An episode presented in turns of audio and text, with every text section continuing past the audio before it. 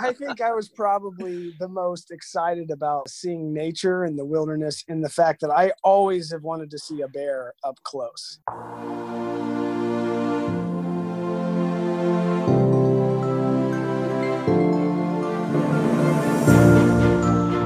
Welcome to Lessons from Life, the podcast that gleans profound life lessons from everyday life stories. Hosted by Dustin Fenton and Brandon Hill.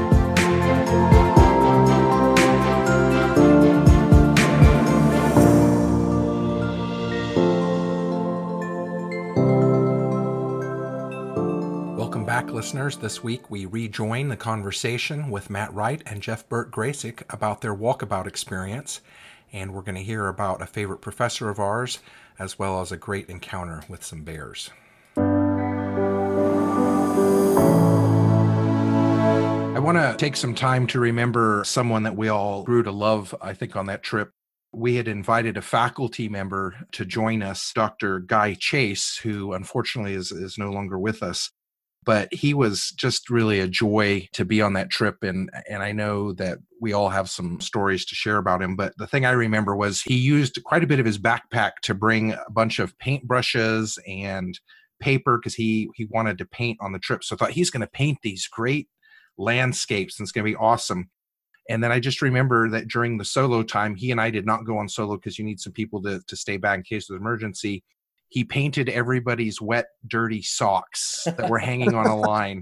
And I'm like, hi, we're out here in beautiful nature and you're painting these socks. And he's like, yeah, but this is what's unique. So I know you hmm. guys want to share some stories about him as well.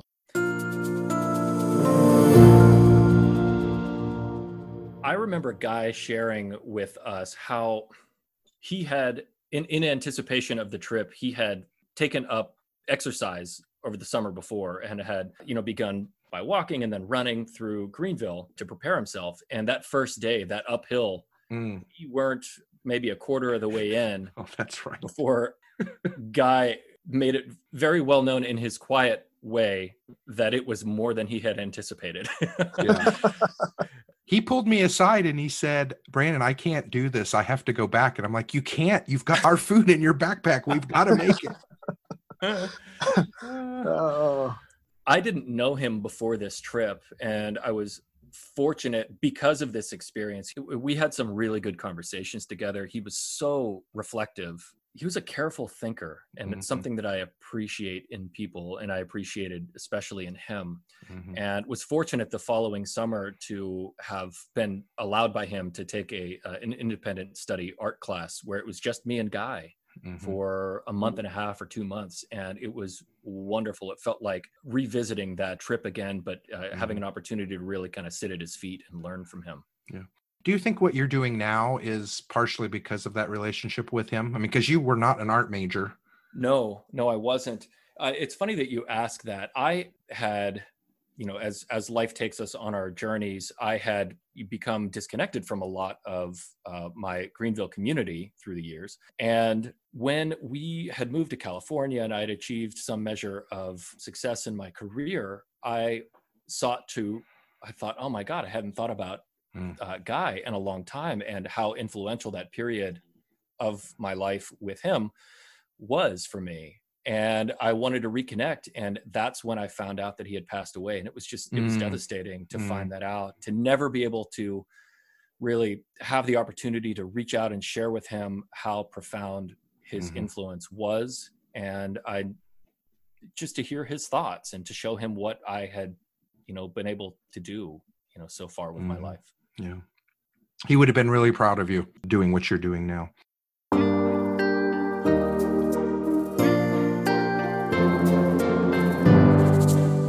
Matt, you had a close relationship with him.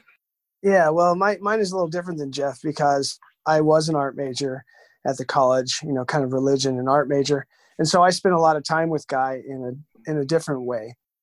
So, you know, I was in in Guy's art classes and and art history courses and and Guy honestly was one of the most boring lecturers that oh. I've ever been a part of.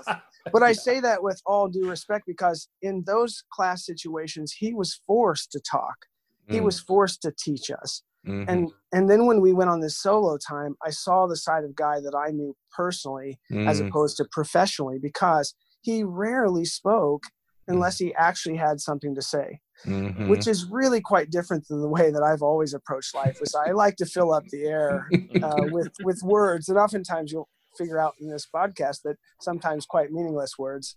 So you know, I I found that like we walked aside from him being in pain the first day when when it wasn't so difficult. He really wouldn't speak a lot, but I remember that when he did, we all almost turned around and Mhm. and I don't remember what he said. It wasn't that. It was just this idea that he said something almost poetic, which I think in, in a society like we lived in was was really rare. Mhm. And that actually was who he was. Um, the the time that I, even though I learned a lot from his lectures in school, it wasn't that that I learned from him. Um, I learned from him in the way that he lived his life, and, Mhm. and, and he really was an amazing individual and very unique in the way that he he listened before he spoke and he Mm. always was attempting to understand what you're actually saying which again is so rare to have someone that's really excited about what you're saying and Yeah. responding to what you're doing Yeah. I don't know if I've ever told you guys this part of the story, but part of the experience of Walkabout is that the leaders leave a day early to leave the students on their own because by then they figured out how to do this. The leaders go out a day early, leave the students on their own. So Guy and I actually hiked down the very same mountain that we had hiked up on the first day. And we both knew that there was a bathroom at the trailhead, and we were very eager to make it to the bathroom and I re- I remember Guy was like, Brandon, let's run. And I'm like, running downhill is not a good idea. He's like, I don't care. I'm ready to be off this trail.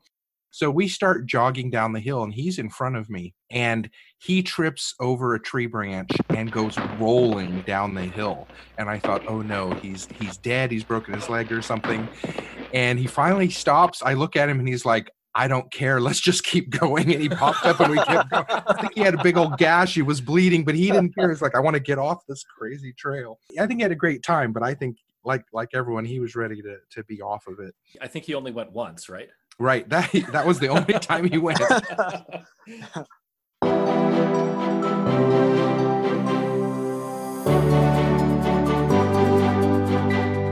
Well, I understand that some crazy stuff happened after we left. Indeed. Matt, Yeah, why don't you start? yeah i will um, well i think i was probably I, I think I was probably the most excited about uh, seeing nature and the wilderness and the fact that I always have wanted to see a bear up close and um, not you know not up close in the sense of really close but I, I had wondered and i've been saying i remember saying to the group numerous times like oh i can't wait to see a bear. I mean this is really why i'm here. And so uh, when the the leaders left that night you know we're all sitting around enjoying each other. We kind of all go to bed. We had the campfire still going and so you could see the kind of the campfire through your tent. And i remember looking up and seeing these shadows walk across the tent between and uh, i looked at jeff we were sharing a tent and i and we just kind of looked at each other what was that so we opened it up and sure enough there were two bears very close by and they weren't the, the largest bears but they're large enough to scare me to death and so we basically they did move away slightly but they had always told us okay if you encounter a bear you just need to make a lot of noise so the first thing we did was we screamed and we We had, yelled the, we had those whistles, right? Yes, exactly. We had the whistles. Yeah, exactly. And so these bears did nothing. They didn't run away. They looked at us. The second thing they said, well, if that happens, just clap a lot, okay, and make big noises. And we did that too. And then the third thing they always told us was, well, then pick up things and start throwing at them. So we picked up rocks and sticks and we're throwing at the bears. And they're looking at us as they deflect off the bears as if, what are you doing? Which is really the most frightening moment I think I've ever experienced when two bears stare you down at that moment. So luckily they just calmly walked away and and then Jeff held me all night while I was so again that's that was that was for both of us. right exactly well that was 21 years ago so Jeff I'd be interested in, in uh, knowing if that story's changed you know in my mind or if it's actually what you experienced My memory of it is first of all, like the arrangement of the tents is kind of important. So we had all of the tents were they were next to one another. They were essentially touching one another on the sides, right? So Mhm. if you you know pushed hard against the side of the tent and someone did that in the one next to it, you could touch hands. So we were all really close. We were on the end, and there were two tents uh, that the girls were in next to us, right? And at some time during that evening, we thought we were going to have the campsite to ourselves, but some person who wasn't in our group came and joined the camp and we showed him where to put his bear bags because like on on these campsites for your listeners because there are bears in the area you have to take your your packs and seal the food really mm. securely so that hopefully no aromas get out because they have very sensitive noses mm-hmm. and then hoist your bags up on these ropes that are suspended between trees so that even if bears come to the camp they can't you know ransack your supplies so we had all done that. We instructed this person on where they were located and we went to bed and we heard noises and i remember getting out and we're like oh it's go time. This is what we've been waiting for right? And so matt I, I, remember like this sense of almost like being heroic like being terrified but also we're going to protect our campsite and our crew from from these bears. And i remember there, there were trees off maybe 50 feet from us or something. And that's where we saw a, a larger bear we, we thought it was one and you and I got out, and the, the, girls were blowing whistles and we were clapping hands, and they weren't doing anything. and we had our headlamps, we had our headlamps on. We're like, what do we do? What do we do? We started throwing rocks, and I remember missing wildly, and and then you landed one right next to the big bear, or hit it or something, and it it its rump was facing us at that point, and it just turned its head around like and I remember the fire glinting in its eyes, and I was just like, "Oh no!" And that's when we saw like the cubs climb out of the tree, oh, and no. they kind of oh, they kind right. of ambled off, mm. and so terrified, we got back in our tents, hearts racing, and they weren't gone. They came back to the campsite and were still walking around, and the most terrifying moment for me was when one of the bears walked in that tiny space between our tents that were sandwiched together and one of them touched you matt and oh, uh, yeah, that i just remember that being like that set everyone off naturally wow. it's amazing that you say that how much is I've lost to that story and it brings it back so vividly. Mm-hmm. I think it's really little PTSD, honestly. Because well, it's it's kind of like a kid hiding under the covers, right? You're like, this is gonna th- these sheets are gonna are going to protect me from the monsters, and that's how we were with our tents. But you realize it's it's a piece of vinyl. It's not very thick. yeah, exactly. Yeah do you have do you have trouble going to the zoo now with that uh, bear PTSD? no, I'm okay. I, I just, uh, okay, I just okay. skipped the, well, I skipped the bears can completely well, and, and move around, right? So yeah, I, I still does, go to, he, to, this day carries a bear whistle. I uh, I just remember the next day when we came back to pick you up from the trailhead, you guys were just so excited about the fact that you'd you'd seen this bear, and I actually didn't believe you at first because the whole time I'd be like, I want to see a bear, I want to see a bear, and we never saw one, and then for you to have have that experience after I had left, I just thought I thought was fun. Well, just so you know, Brandon, uh, it was fake. We made the whole thing up. No, we've just kept our stories pretty consistent right. over all these years. We, we actually so. planned the whole thing out. We were assuming that you were going to have a podcast 21 years later. hey, man, the internet hardly existed back then, you know. and that's part of what I'm thinking about. The college students I'm working with now, most of them weren't even born when this was all happening. It just blows my mind. Well, I really didn't need to hear that. Let me. I'm gonna.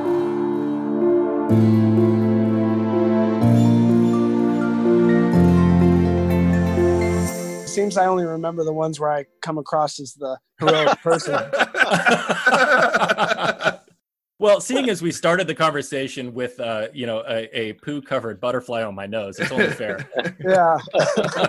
All right. Well, guys, it looks like we're starting to run out of time. It's been so good to spend some time together uh, reminiscing, and it's crazy that this has been o- over 20 years ago this has happened. But I think that, you know, Matt, you saying, man, I don't remember that, but now it's coming back to me. I think that's part of the point of our podcast is that these things that happen in our life, if we remember back on them, we can learn from them. We can learn from the things that are happening in our own lives, whether it's recent or many, many years ago. And so it's just fun to spend time together, think about these things together, and of course, remember Guy Chase. So. Mm.